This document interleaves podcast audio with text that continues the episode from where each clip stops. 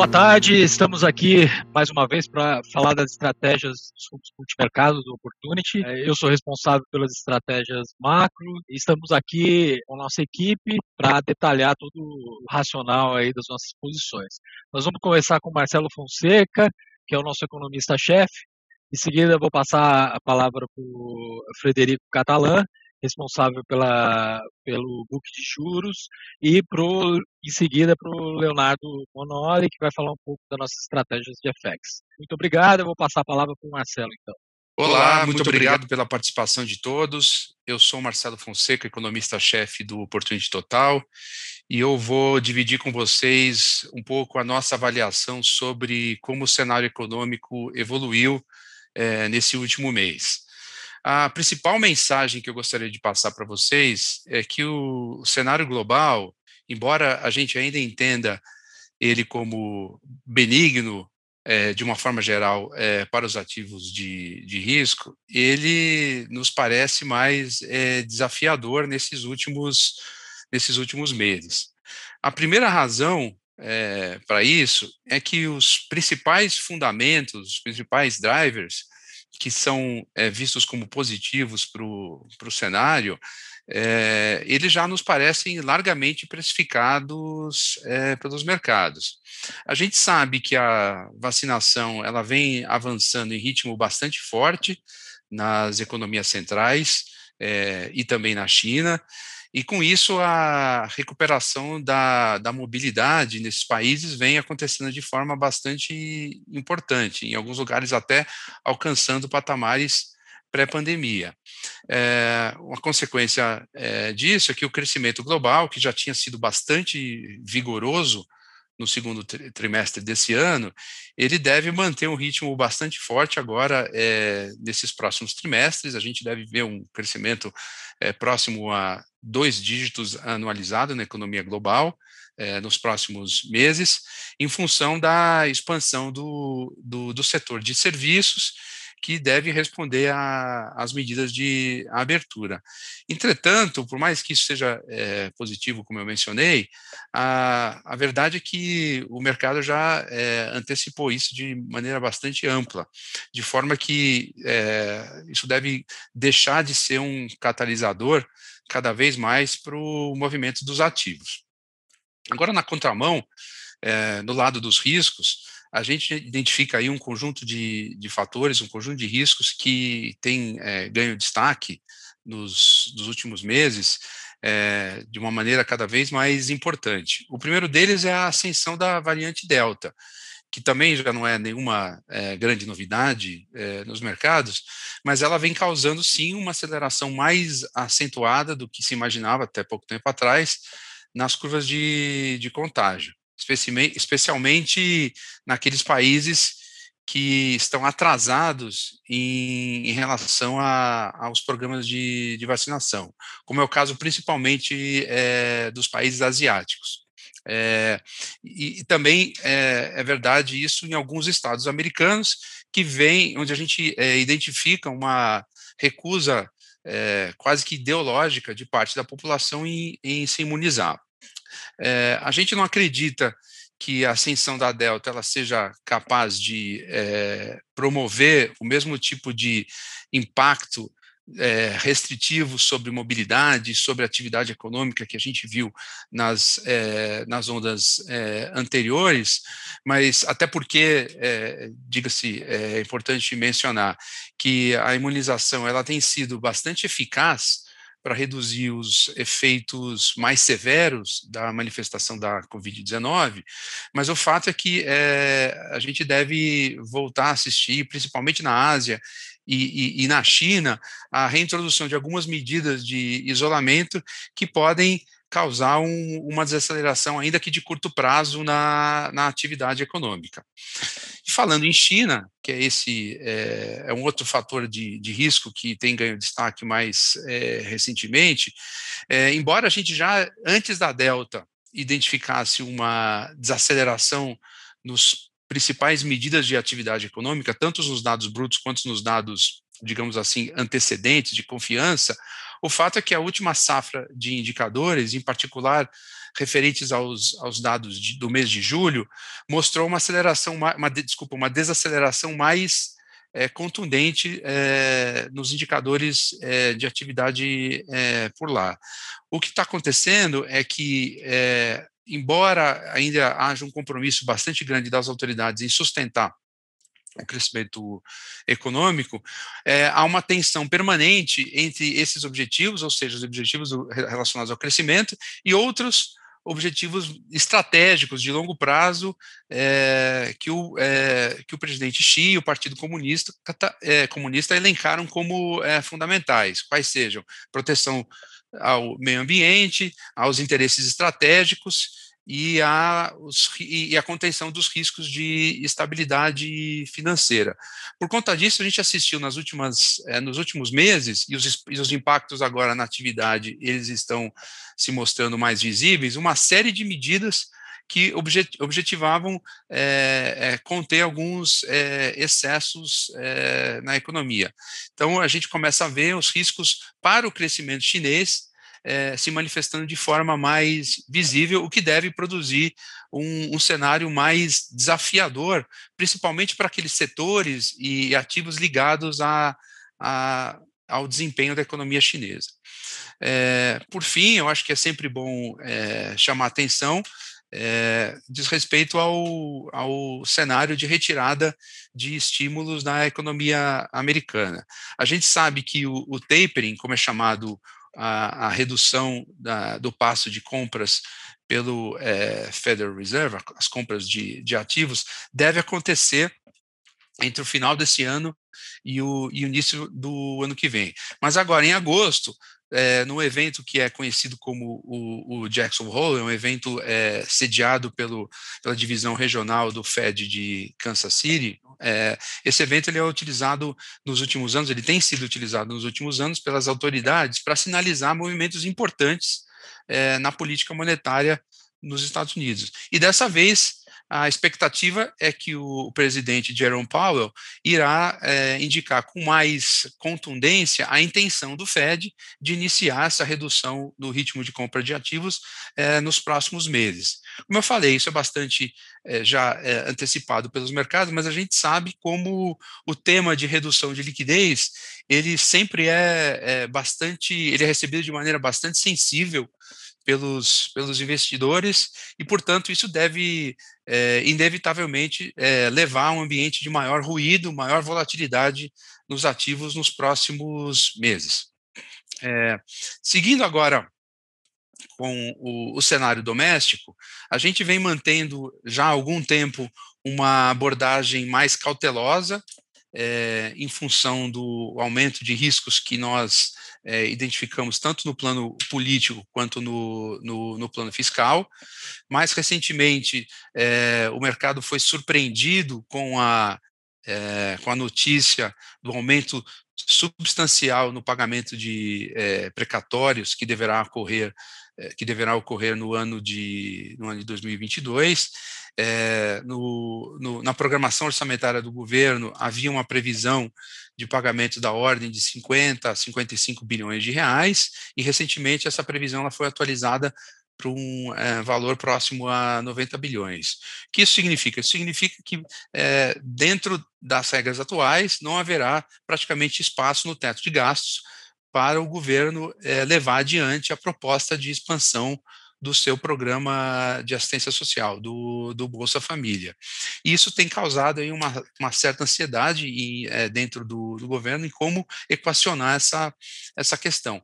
É, o, o, Ministério da Economia apresentou recentemente um, um plano para é, efetuar o parcelamento desse gasto com precatórios, de forma a se viabilizar o, o aumento no, é, do espaço no teto de gastos, porém, é, a gente sabe que esse, esse plano ele contém alguns riscos fiscais muito importantes, entre eles a criação de um fundo que seria destinado ao pagamento do, das parcelas é, dos, dos, precatórios adiados, e esse fundo ele tem, ele traz consigo o risco de incorporar gastos sociais extra-teto que poderiam ser identificados pelo mercado como uma, é, uma tentativa de, de se driblar as regras é, vigentes na emenda constitucional no 95 que diz respeito ao teto de gastos.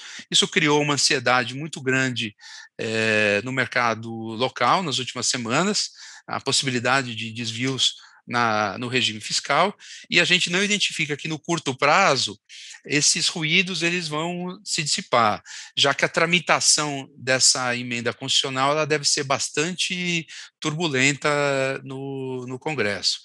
É, por fim, é, um último risco que vale a pena mencionar aqui no cenário doméstico tem a ver com a aceleração ainda muito marcante da, da inflação. Nos últimos meses, a gente viu é, a inflação começando a dar sinais de maior disseminação é, para os preços de, de serviços, o que forçou recentemente o Banco Central a, a responder de forma mais enfática essas pressões inflacionárias. Na reunião de agosto, inclusive, o Banco Central é, sinalizou a intenção de levar a taxa de juros já para o território restritivo, o que, na nossa opinião, significa um ciclo é, para a taxa Selic se encerrando entre 7,5% e, e 8%, ou no início desse ano, ou, ou no final desse ano, ou no início do próximo, e uma implicação direta desse, é, desse fato, de um cenário de aperto monetário mais intenso, é que o crescimento econômico de é, 2022 ele deverá ser bastante penalizado. Não bastassem o, os riscos já importantes que eu mencionei no plano fiscal e a perspectiva de um, é, de um embate eleitoral bastante é, duro, agora a gente deve ter também um cenário onde a atividade econômica deve perder bastante é, ímpeto ao longo do, do, do, próximo ano. As nossas estimativas hoje, elas apontam para um crescimento abaixo de 2%, para o próximo ano e é, acreditamos que nas próximas semanas as projeções do mercado devem começar a convergir para esse, é, para esse número. Bom, é, muito obrigado aí pela atenção de vocês. Eu passo agora a palavra para o Marcos Molica, nosso chefe de gestão. Obrigado, Marcelo. Esse é o cenário que a equipe está trabalhando. Eu vou falar um pouco sobre o desempenho da carteira no mês de julho e é, as principais alterações que aconteceram, tendo em vista esse cenário que o Marcelo acabou de descrever. É, no mês de, de julho, o, o, Total, que é o nosso principal fundo multimercado, ele teve uma queda de 0,9%, é, com perdas concentradas principalmente nas posições de juros, câmbio e bolsa no Brasil. A gente entrou no mês, é, eu vou começar descrevendo a estratégia em Brasil e, e as, as principais alterações, porque eu acho que aí é que tem as grandes novidades. A gente entrou no mês de julho com um cenário mais otimista para o Brasil, em função principalmente aí da, do avanço da vacinação e da possibilidade de ter uma reabertura consistente e, com isso, uma recuperação forte da economia. Em segundo plano, a gente teve também uma série de surpresas eh, positivas aí nos indicadores fiscais é, embora sejam por motivos transitórios, como inflação e um crescimento mais alto, é, esses é, indicadores é, fiscais trouxeram mais confiança para o mercado. Por exemplo, é, a dívida pública. A gente começou a ver uma dívida pública caminhando para fechar esse ano na casa de é, 80% do, do, do, produto. Então, eram sinais positivos que a gente achava que podia é, entrar período aí mais otimista do mercado brasileiro e também compensar parte da defasagem de preços dos ativos locais. Diante desse cenário, a gente teve duas surpresas negativas principais com o Brasil que levaram nos levaram a, a rever esse, esse posicionamento e ter uma atitude mais defensiva aqui no Brasil. O primeiro deles, eu acho que começou com o IPCA 15 do mês passado, quando a gente notou de novo, uma piora sensível do quadro inflacionário. Não só do ponto de vista de surpresa do número fechado, como também no qualitativo da inflação. A gente começou a ver é, um maior espalhamento para setores que são mais inerciais, como o setor de serviço, e que devem é, ser muito mais olhados pelo Banco Central. Quando saiu esse número, a gente a decisão nossa foi cortar toda a exposição é, de juros nominais.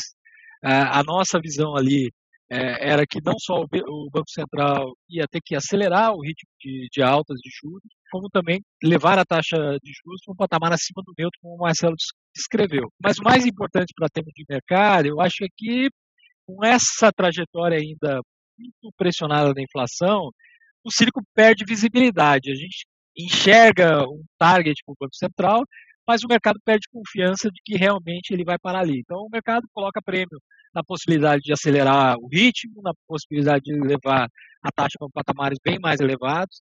E com isso a gente achou prudente cortar todas as posições de juros nominais enquanto a gente não é, tiver uma visibilidade maior nesse quadro inflacionário e, portanto, de, de política monetária. É, essa é uma visão que a gente mantém no fundo, a gente está praticamente zerado em juros e também é, temos apenas uma posição é, aplicada na parte intermediária da curva de NTNBs, que oferece alguma proteção aí para a alta da inflação.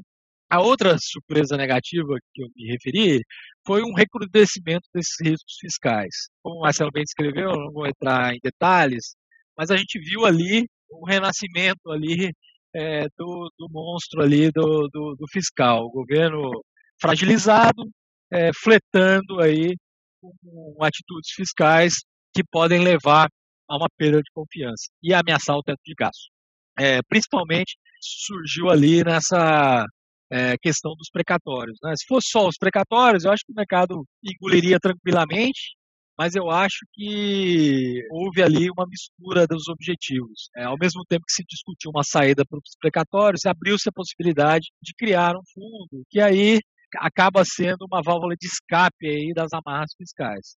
Então, isso trouxe grande incerteza para o mercado eh, e ainda continua pressionando os preços. Ali, quando começou essa discussão, a gente já estava zerado na nossa posição vendida em dólar e a gente acabou virando a mão. Hoje a gente tem uma posição comprada em dólar contra o real, uma postura bem tática, mas mudou um pouco a, a nossa visão. Acho que é, o real fica é, vulnerável nesse ambiente de riscos fiscais.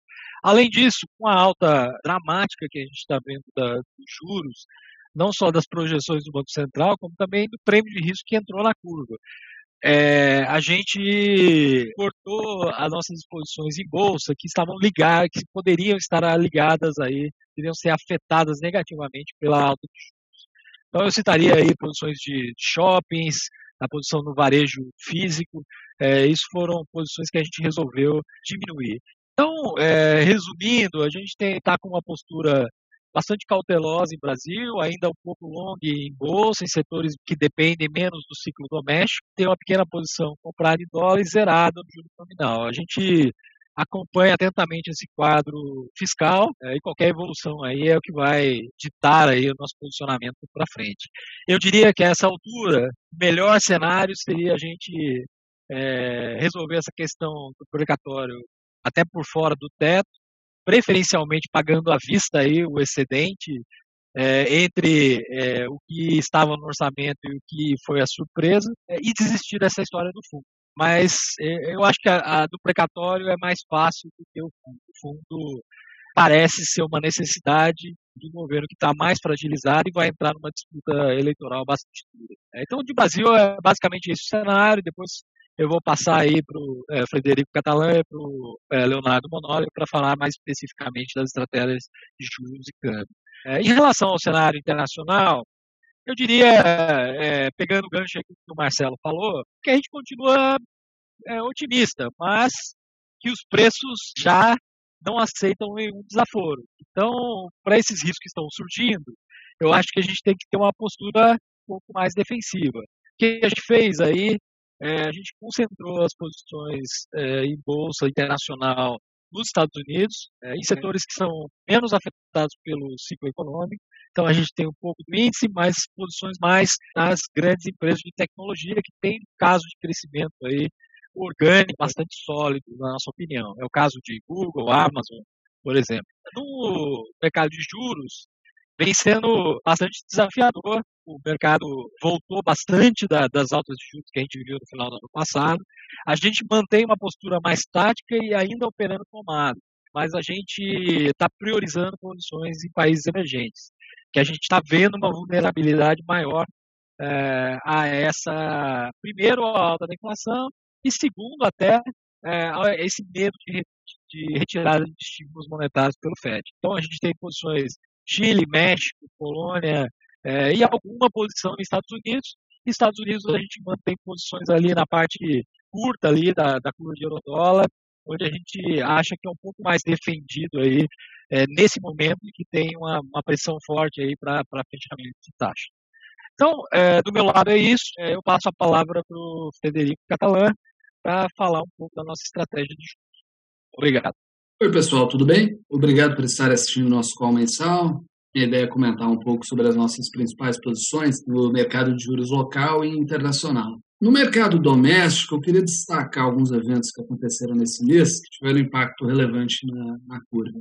Primeiro, como o Marcos comentou, teve o dado do IPCA 15 de julho, que além da surpresa altíssima nas projeções, teve uma leitura qualitativa muito pior, com destaque para os componentes serviços muito mais pressionados. Até esse dado, o mercado estava dividido em relação ao próximo movimento do Copom. Se subiria 0,75, como na reunião anterior, ou se ele iria acelerar o ritmo para 1%.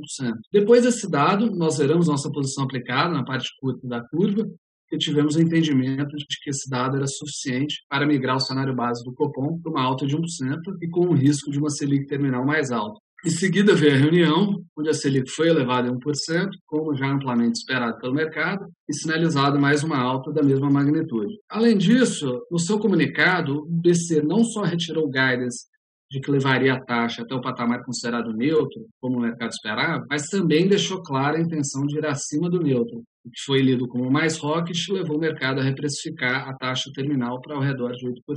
Tudo isso, somado ao contexto fiscal mais delicado, com as discussões de precatórios e Bolsa Família, vendo tração, como o Marcos e o Marcelo comentaram, deixaram as taxas de juros brasileiras muito pressionadas em todos os vértices. Hoje não temos mais nenhuma posição relevante no mercado de juros domésticos. Passando agora para o mercado internacional, é, eu vou começar comentando do México. No começo de julho, a gente viu os juros mexicanos fechando, foi alinhado com o movimento de fechamento de juros no mundo inteiro. No entanto, a gente continuava enxergando os dados de atividade sólidos, os dados de inflação pressionados, com destaque para a inflação de serviço, continua vindo muito acima do seu padrão sazonal. É, nós entendemos que, nesse contexto, tinha uma oportunidade para voltar a ter uma posição tomada na parte curta da curva de juros mexicano, posição que a gente carregou até a véspera da reunião do Banchico e zerou um dia antes da reunião. Nessa reunião, o Banchico voltou a subir a taxa em 0,25, para um nível de 4,5, em linha com o que o mercado esperava. No entanto, ele manteve o mesmo guidance, ele não sinalizou nenhuma possibilidade de acelerar o ritmo de alta e o comitê votou novamente dividido. É, isso vale notar que as duas altas até aqui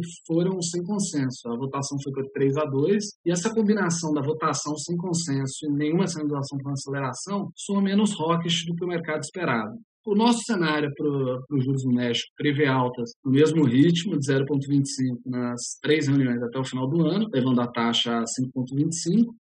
Porém, a partir dali é um pouco menos claro. Com a troca do presidente do Banchico, um membro que tem votado favorável às altas de juros, o mandato dele está encerrando, ele vai ser trocado por um membro que tem dado declarações mais doves que o mercado especula que não votaria para subir taxa. Assim, isso num cenário que o comitê já está bastante dividido, fica ainda mais imprevisível. É, a gente continua com o viés de ter posição tomada no, na taxa curta mexicana, mas no momento a gente está zerado depois do Banchico. Passando agora para o Chile, comentar rapidamente, o Banco Central do Chile iniciou agora em julho o ciclo de alta de juros, ele subiu a taxa básica em 0,25 de meio para 0,75. Isso também já era esperado pelo mercado e a comunicação dele trouxe uma sinalização de aperto gradual da política monetária, assim, insinuando que o ritmo que ele está vislumbrando hoje seria esse de 0,25, e com uma taxa terminal desse ciclo abaixo do neutro no horizonte relevante. O mercado leu essa combinação como menos hawkish do que esperado. A, a combinação dessa comunicação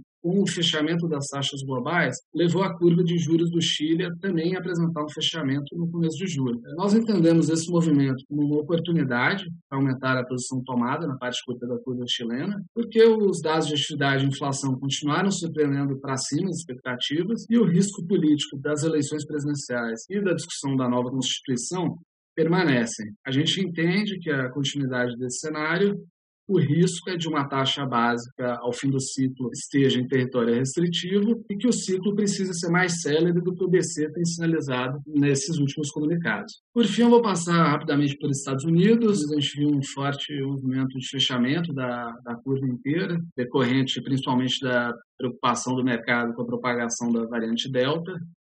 A gente viu alta de casos, hospitalização nos Estados Unidos e nos principais países envolvidos. No entanto, como o Marcelo já comentou, medidas amplas de isolamento social parecem pouco prováveis, devido já ao alto nível de vacinação. O impacto dessa variante na atividade econômica nos países envolvidos parece limitado. A gente continua enxergando o risco da inflação americana seguir pressionada, e temos visto cada vez mais membros do Fed defendendo o início do tapering. Continuamos acreditando que ele deve se iniciar entre o final desse ano e o começo do próximo, mas a, a discussão tem esquentado e o risco é dele acontecer mais cedo do que mais tarde, sendo mais um vetor favorável à alta das taxas de juros americanas. No entanto, como enxergamos como o Marcelo e o Marcos já comentaram, um bastante otimismo incorporado nos preços de mercado, nós reduzimos a nossa posição tomada na parte curta da curva de juros americana. Do meu lado é isso, pessoal. Obrigado. Eu vou passar a palavra agora para o Leonardo. Olá, eu sou o Leonardo e vou comentar sobre o mercado de câmbio. Na linha do que já foi apresentado pelo Marcos, pelo Marcelo, falando aqui de Brasil, apesar dos riscos mais controlados na questão da pandemia, e do entendimento que o Banco Central deve seguir com um ciclo de alta de juros, é, o aumento dos riscos fiscais e das turbulências políticas nos levaram a abrir uma posição tática comprada em dólares contra o real nesse início de agosto. Essa questão da PEC dos precatórios segue muito indefinida. Nós temos uh, os termos de troca que seguem em condição favorável, mas uh, as ações recentes da China para conter as commodities uh, já trazem preocupações os últimos dados aí recém, recentemente divulgados pela China mostram até desaceleração, alguma desaceleração na margem, abaixo do esperado, na verdade. O fluxo cambial segue positivo, mas caminhando aqui para o final do ano, o Brasil entra em uma sazonalidade é, negativa, tá? E ocorrem mais saídas pela moeda pelo canal financeiro. Então, olhando esse contexto, a gente está com essa posição tática aí comprada no portfólio é, long dólar. Trazendo aqui um caso é, diferente, assim como da outra vez, nós abrimos recentemente uma posição comprada no pound do Reino Unido, onde a inflação e a atividade continuam né, a surpreender positivamente. Isso está sendo impulsionado pela abertura, que está vindo bem lá, é, existe restrições de oferta e tem um desempenho melhor do que esperado no mercado de trabalho.